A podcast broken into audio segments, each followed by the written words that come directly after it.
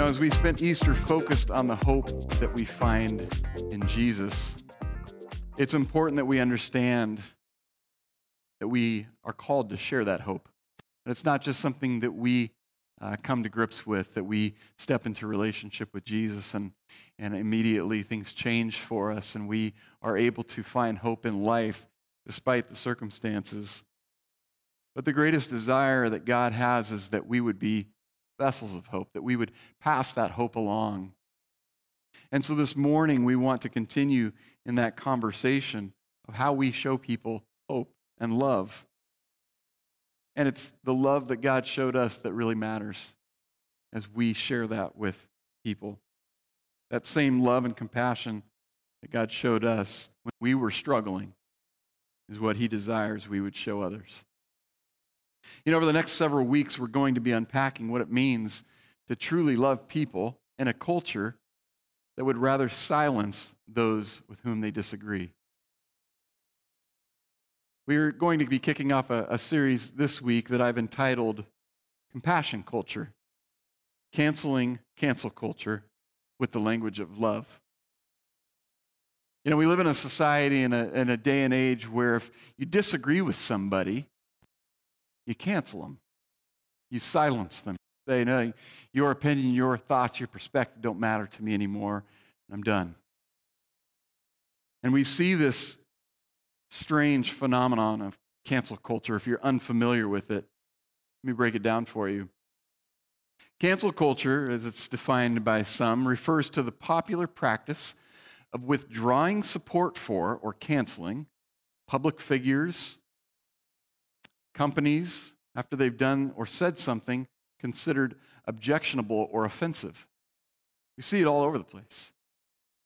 Cancel culture is a, a modern form of ostracism where we, someone is thrust out of social or professional circles, whether it be online or social media or even in person. And this cancel culture began with celebrities and sports figures who would do something or say something that we would consider was not okay. We would cancel them, we would no longer support them.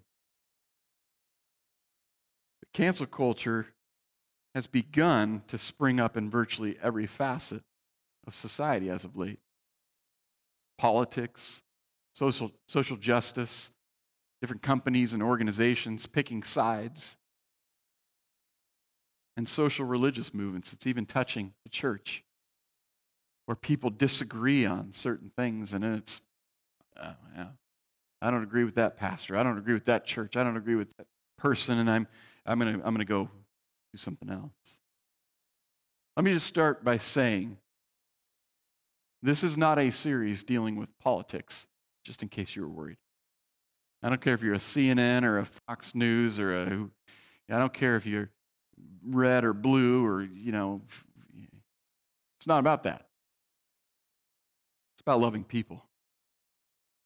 And God's desire is that all of us would come to a realization of His love and the plan and purpose for which each of us was created.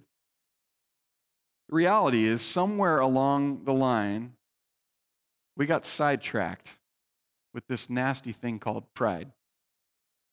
It crept in and it started to move in, and it has a tendency to rear its ugly head in the worst of places in life when we allow it to.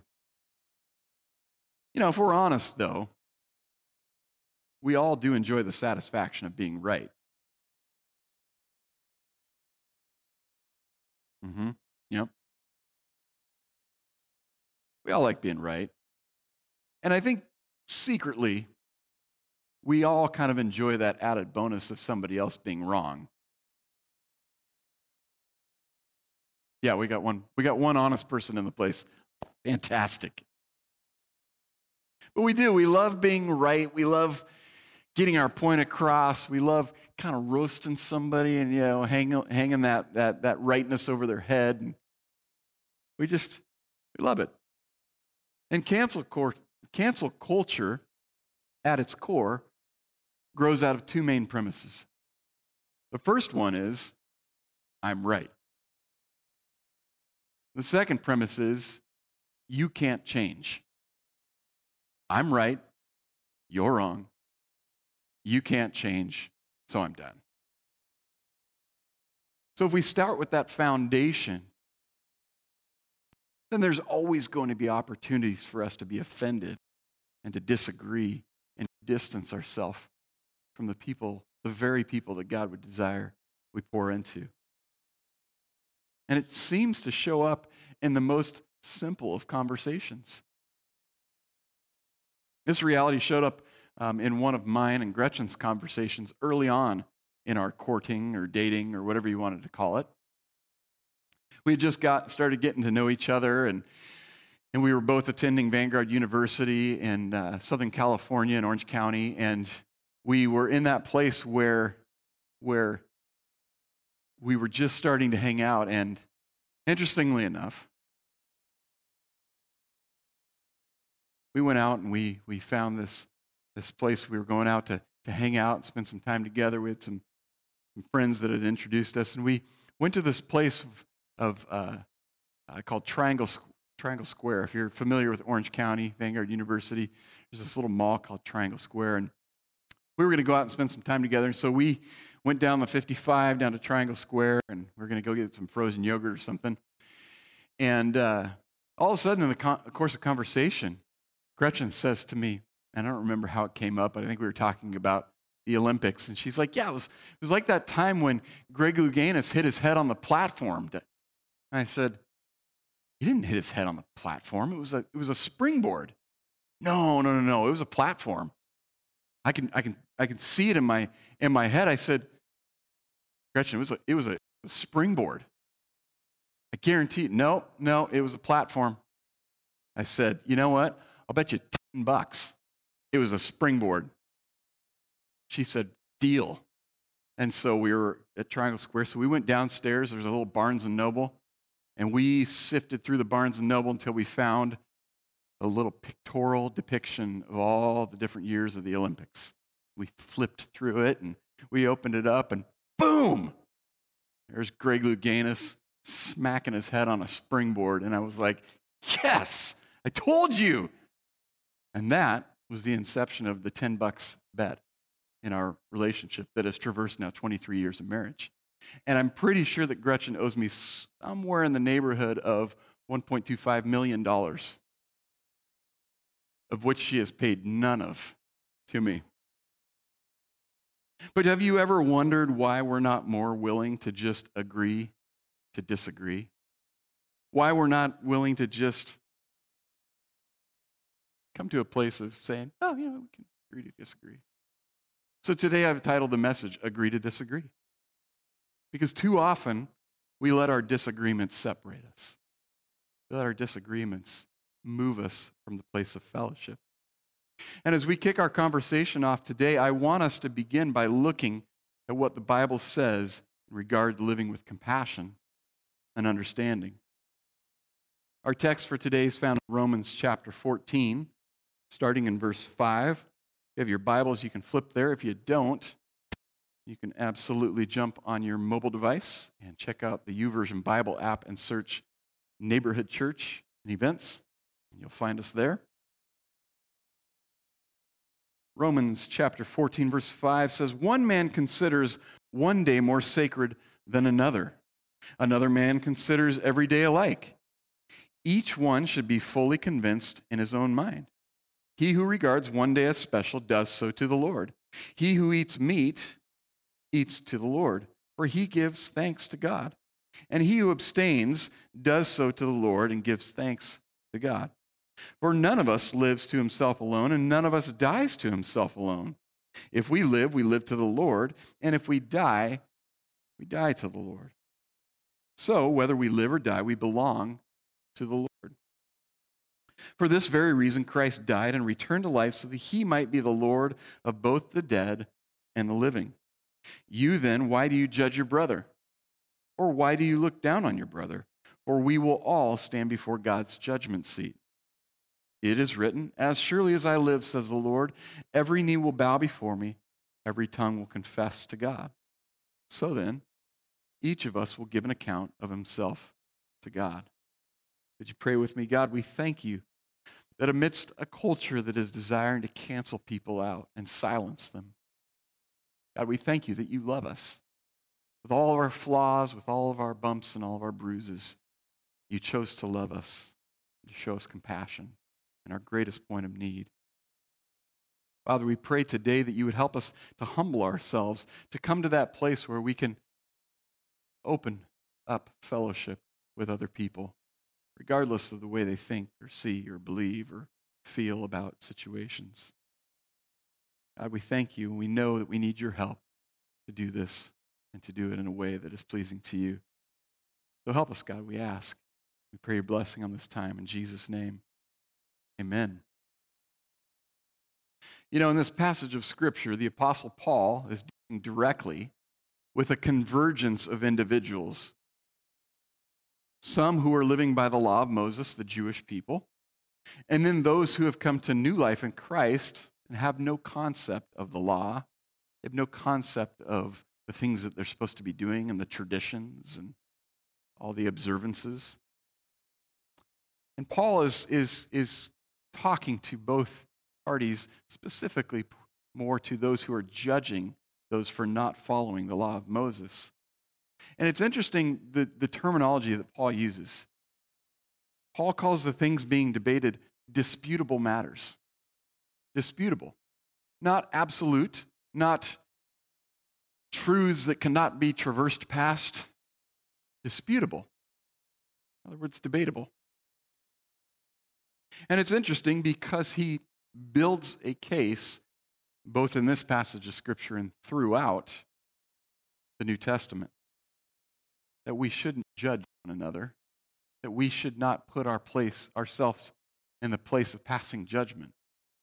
He talks about vegetables versus meat, which you should eat. Later in the New Testament, he's talking about meat that's offered to idols that would be considered unclean talks about circumcision and those who are not yet circumcised. And he goes throughout all these conversations and these disputable things. And it's funny, not much has changed over the years. We still have these arguments in church. We argue over whether you should raise your hands during worship or stand there very still. We argue over the gift of tongues. Should it show up in a service? You know, should the gifts of the Spirit still be you know, in operation should, um, you know, we allow people to, you know, to come to the altar? Should we do this? Should we do that? And then, of course, the greatest of debates decaf versus regular. Whether or not you put the plain cream in or the, you know, vanilla creamer. But believe it or not, even as Christians, when we feel strong enough about something, we will often cease to spend time with people become easily offended, and perhaps even allow ourselves an easy excuse to move on to another church, or worse yet, to stop attending church altogether. The reality of cancel culture, whether we choose to believe it or not, is that it has become one of the greatest threats to the Great Commission. Jesus' commandment to go into all the world to make disciples. There is nothing that threatens our ability to do life with people and to impact them for the kingdom than that of canceling one another out. You know, in order to move past the pride of wanting to silence or cancel someone in our lives, today I want, about, I want to talk about three things that we need to do and be thinking about doing. The first is this choose to respond not to react. Choose to respond, don't react.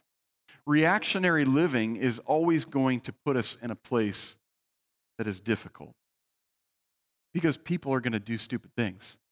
They're going to say stupid things. They're going to say things that are hurtful. They're going to say things that are offensive. And if we allow ourselves to react, we're always going to be in that place of being like, yep, yeah. I said one more time, and that's it we're always going to be reacting out of our first impulse, which is often a desire to be offended or to get defensive. We tend to make, take things that are said or written personally. Here's a new idea. Don't, don't, don't type people and, and, and, and not realize that they, they can't understand the emotion that's, that's written behind it. But we tend to take things said or written personally.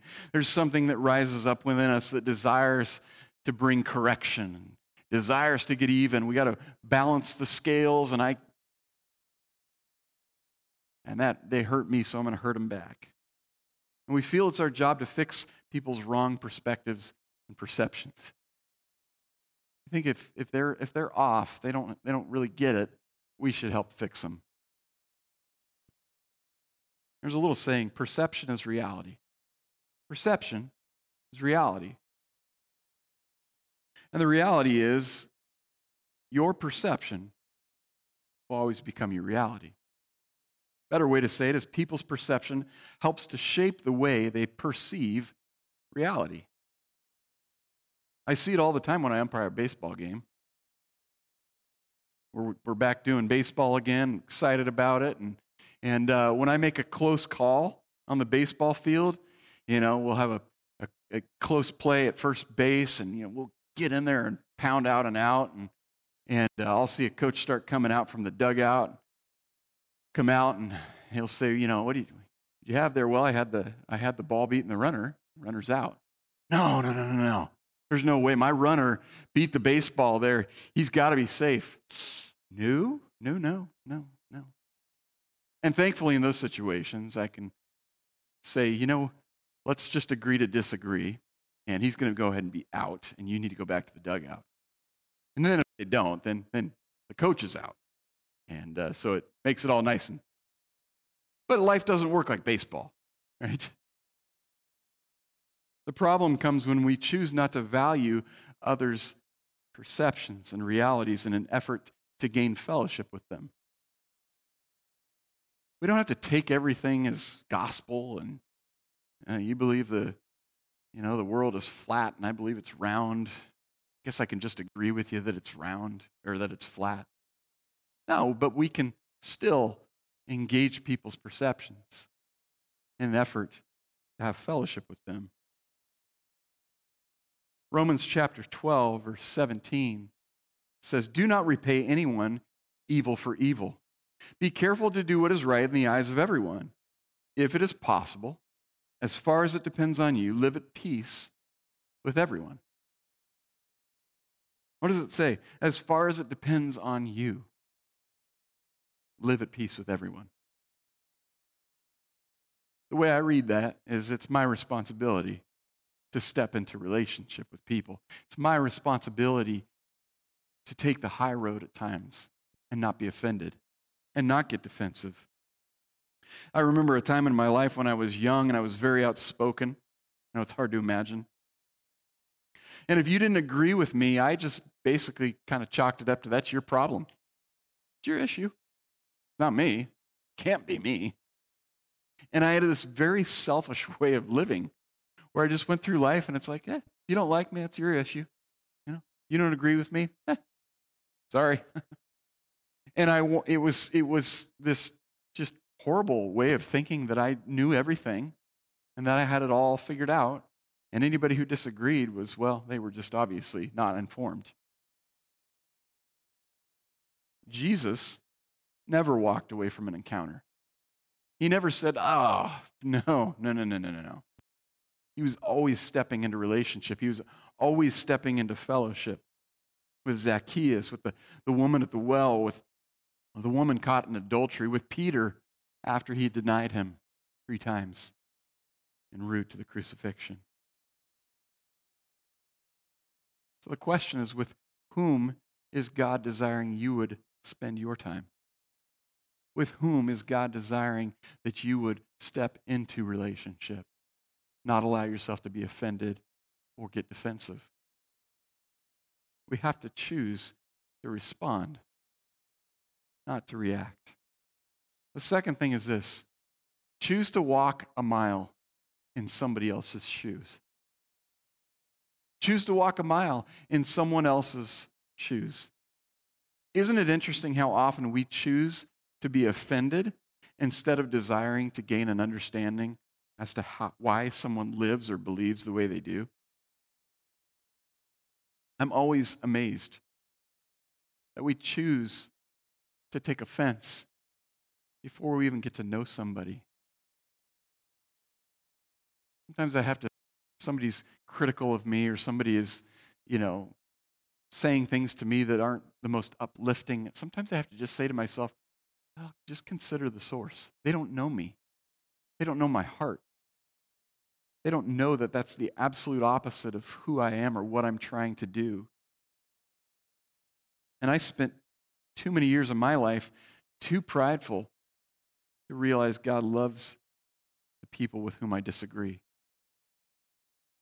It wasn't until I was humbled enough times in life, and believe me, it's, it's been a few, that I realized the greatest gift God has given us is to suffer alongside of someone, is to come alongside of somebody in their most vulnerable state and just suffer with them. You realize when people are struggling, when people are hurting, when people are angry, when people are upset, they don't want you to fix them. They don't want you to come and be like, let me just say a quick prayer and then everything will be great. Because that's not how it works. We all know that.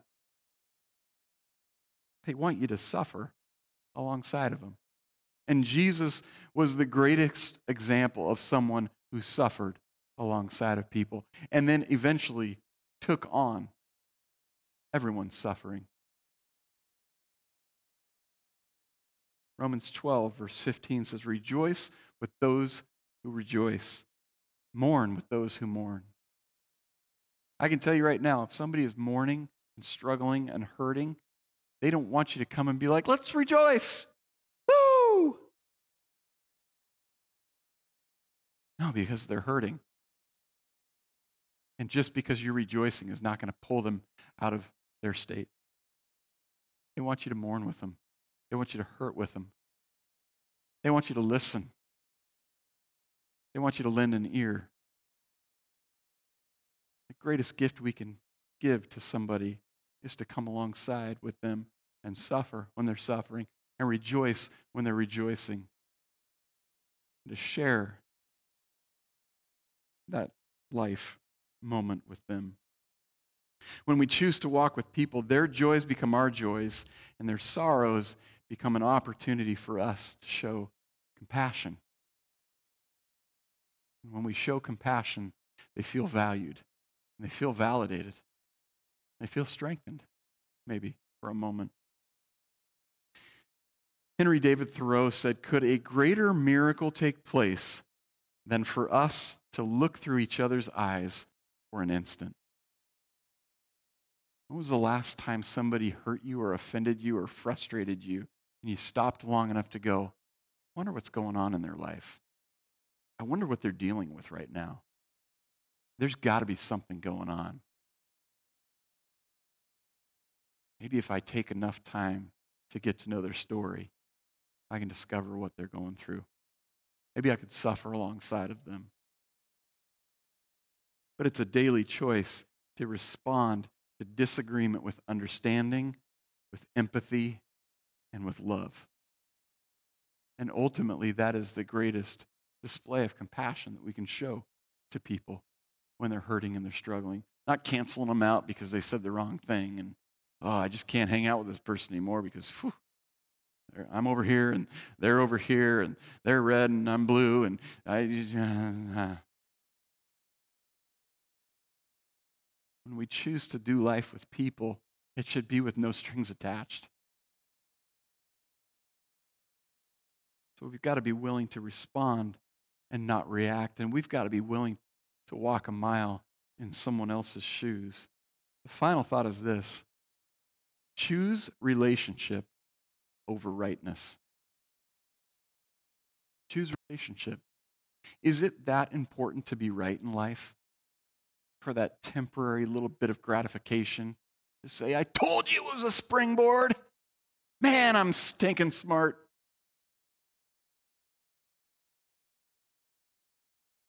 In order to overcome pride in our lives, the first thing to go must be our incessant desire to be right. The first thing that's got to go is we've got to be willing to set aside, I'm right and you're wrong. The difficulty is we don't like being wrong. We don't like not being right. And so our pride and our arrogance piles up to the point where we're like, no, I've got to be right. I've got to get my point across. Too often we tend to focus on the areas in which we disagree with people, missing the multitude of commonalities that we share that lie just below the surface of our differences. You realize that? Most people, we have probably far more in common than we do not. But our disagreements become the focal point, the areas where we don't see eye to eye. We lose sight of the fact that I'm not that different than you. Your story is valuable just the same way mine is. And God's desire is we would find opportunities to invest in people regardless of their belief or their upbringing or their race or their status or anything else. James chapter 2, verse 1.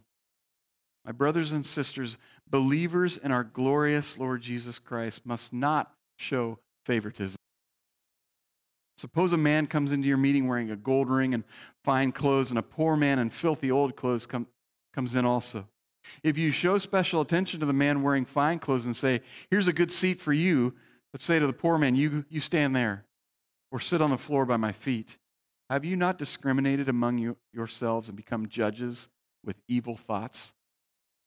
That is not who God desired we would be as Christ followers. Those who separate people out and say, You go over there, you go over there. We, oh, yeah. We have the choice to prioritize relationship over our need to be right. And the richness of a sincere relationship has the ability to overshadow a multitude of differences. Have you ever found that to be true? God brings somebody across your path and you couldn't be more polar opposite in your beliefs. You find this commonplace. I had the privilege of working with a, a, a gentleman uh, about a week or two ago, um, working, working some baseball games.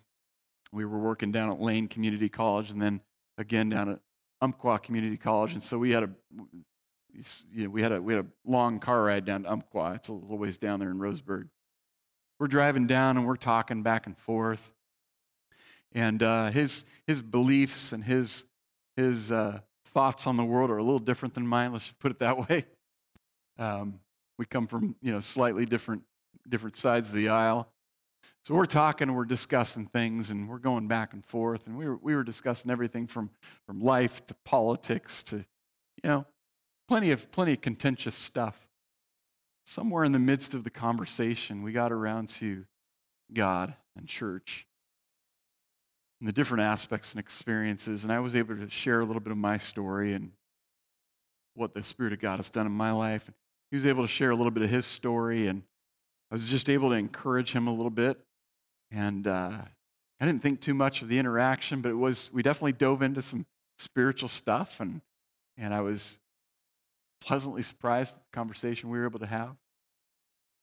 We our games and we had a great, great time, had lunch together and came home. And uh, Easter Sunday, I get this text from him about, about 7 o'clock, 7.15 in the morning. And he says, hey, he said, happy Easter. He is risen. Like, what? yeah, yeah, he has. I just didn't think you were going to say that. And it was one of these interactions where I was like, you know, we got baseball.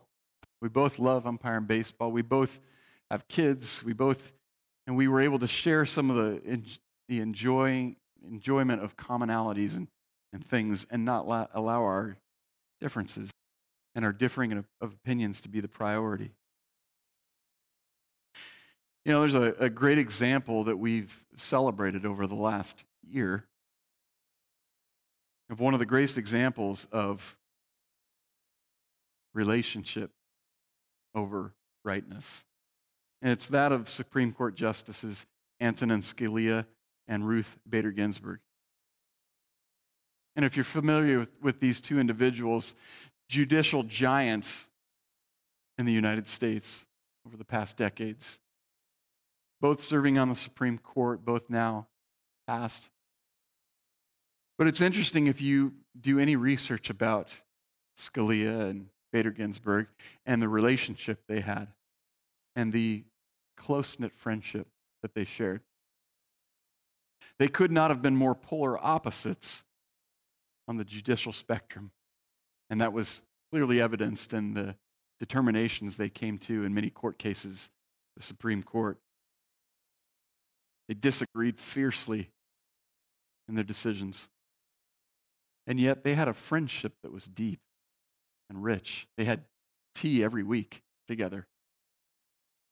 It's been written that they spent most of their holidays together with their families. They had a decades long uh, New Year's uh, vacation that they would take with their families together. If you Google them, you'll even see a, a, another picture of them riding an elephant in Africa, Scalia in front and Bader Ginsburg in the back.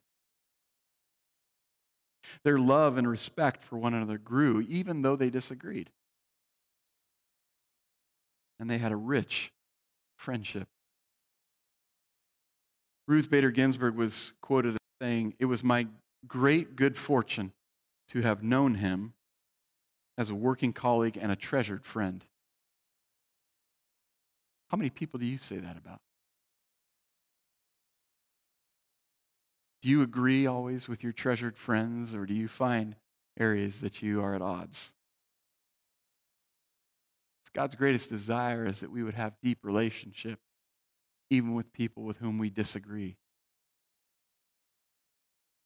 If Jesus regularly healed, taught, and had lunch with sinners, what excuse do we have to not do the same? To enjoy relationship, to prioritize spending time with people that we don't see eye to eye with. Got to come to the place of understanding that God is desiring us to reach out we have to move to a place of seeing those with whom we disagree as God's chosen children. You realize the people that you fiercely disagree with on Facebook, social media, are God's chosen children too?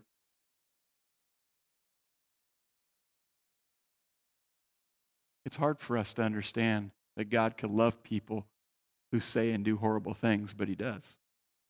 Because we were all there at one point. canceling an opportunity for relationship only takes away the ability for God to use us to help transform and redeem a life.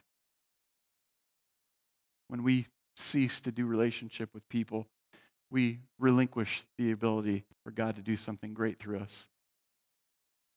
That's his greatest desire. Jesus came to seek and save the lost, and he desires that we would love God and we would love people.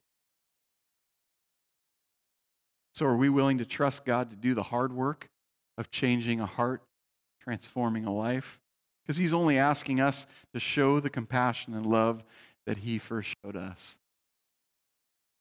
He just wants us to give that back, to give it away. So we have a choice each and every day in each every act, interaction to choose to respond, choose to react, to choose to walk a mile in someone else's shoes, or to hang over their head their wrongs or their hurt. And to choose the value of relationship over that of being right. I saw a quote the other day that I thought was interesting. It should be a challenge to every one of us. It says, Sometimes being understanding is more important than being right. Sometimes we need not a brilliant mind that speaks, but a patient heart that listens. Not keen eyes that always see faults, but open arms that accept. Not a finger that points out mistakes, but gentle hands that lead. Are we willing to return a harsh word with a gentle response? Are we willing to set our pride aside when somebody says something that could be deemed offensive or put us on the defense? Are we willing to allow God to be the judge, the ultimate judge?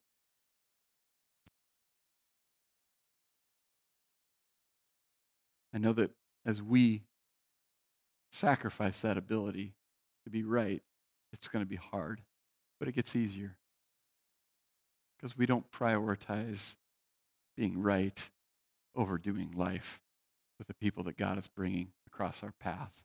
Would you pray with me this morning? God, we thank you. We thank you that you loved us so much that you desired relationship and life with us. And you gave us the ability to move past our sin. You gave us the ability to find life in you. God, I pray that you would help us not to be the kind of people who get wrapped up in rightness or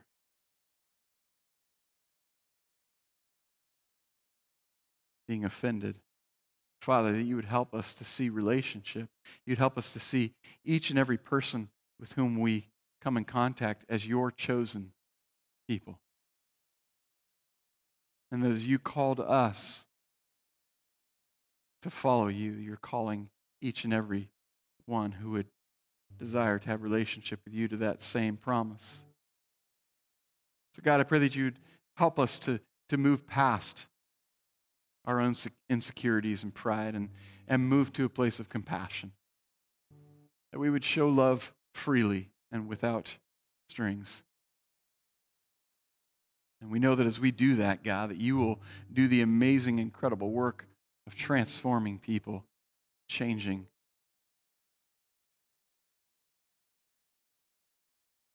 God, we place the job of judging in your hands, and we ask that you would allow us to be people full of compassion, full of empathy, full of understanding as we walk through this life. You're not asking us to place our faith and truth aside. You're only asking us to listen, to hear the heart of those people who are hurting. God, help us. We need your help. We can't do it in our own strength and in our own power because we're flawed, imperfect beings. The only hope that we have is the grace that we found in the shed blood of your Son. God, give us strength today. Be people of compassion. Be people of love. To model your love to a world that is dying without their knowledge of you.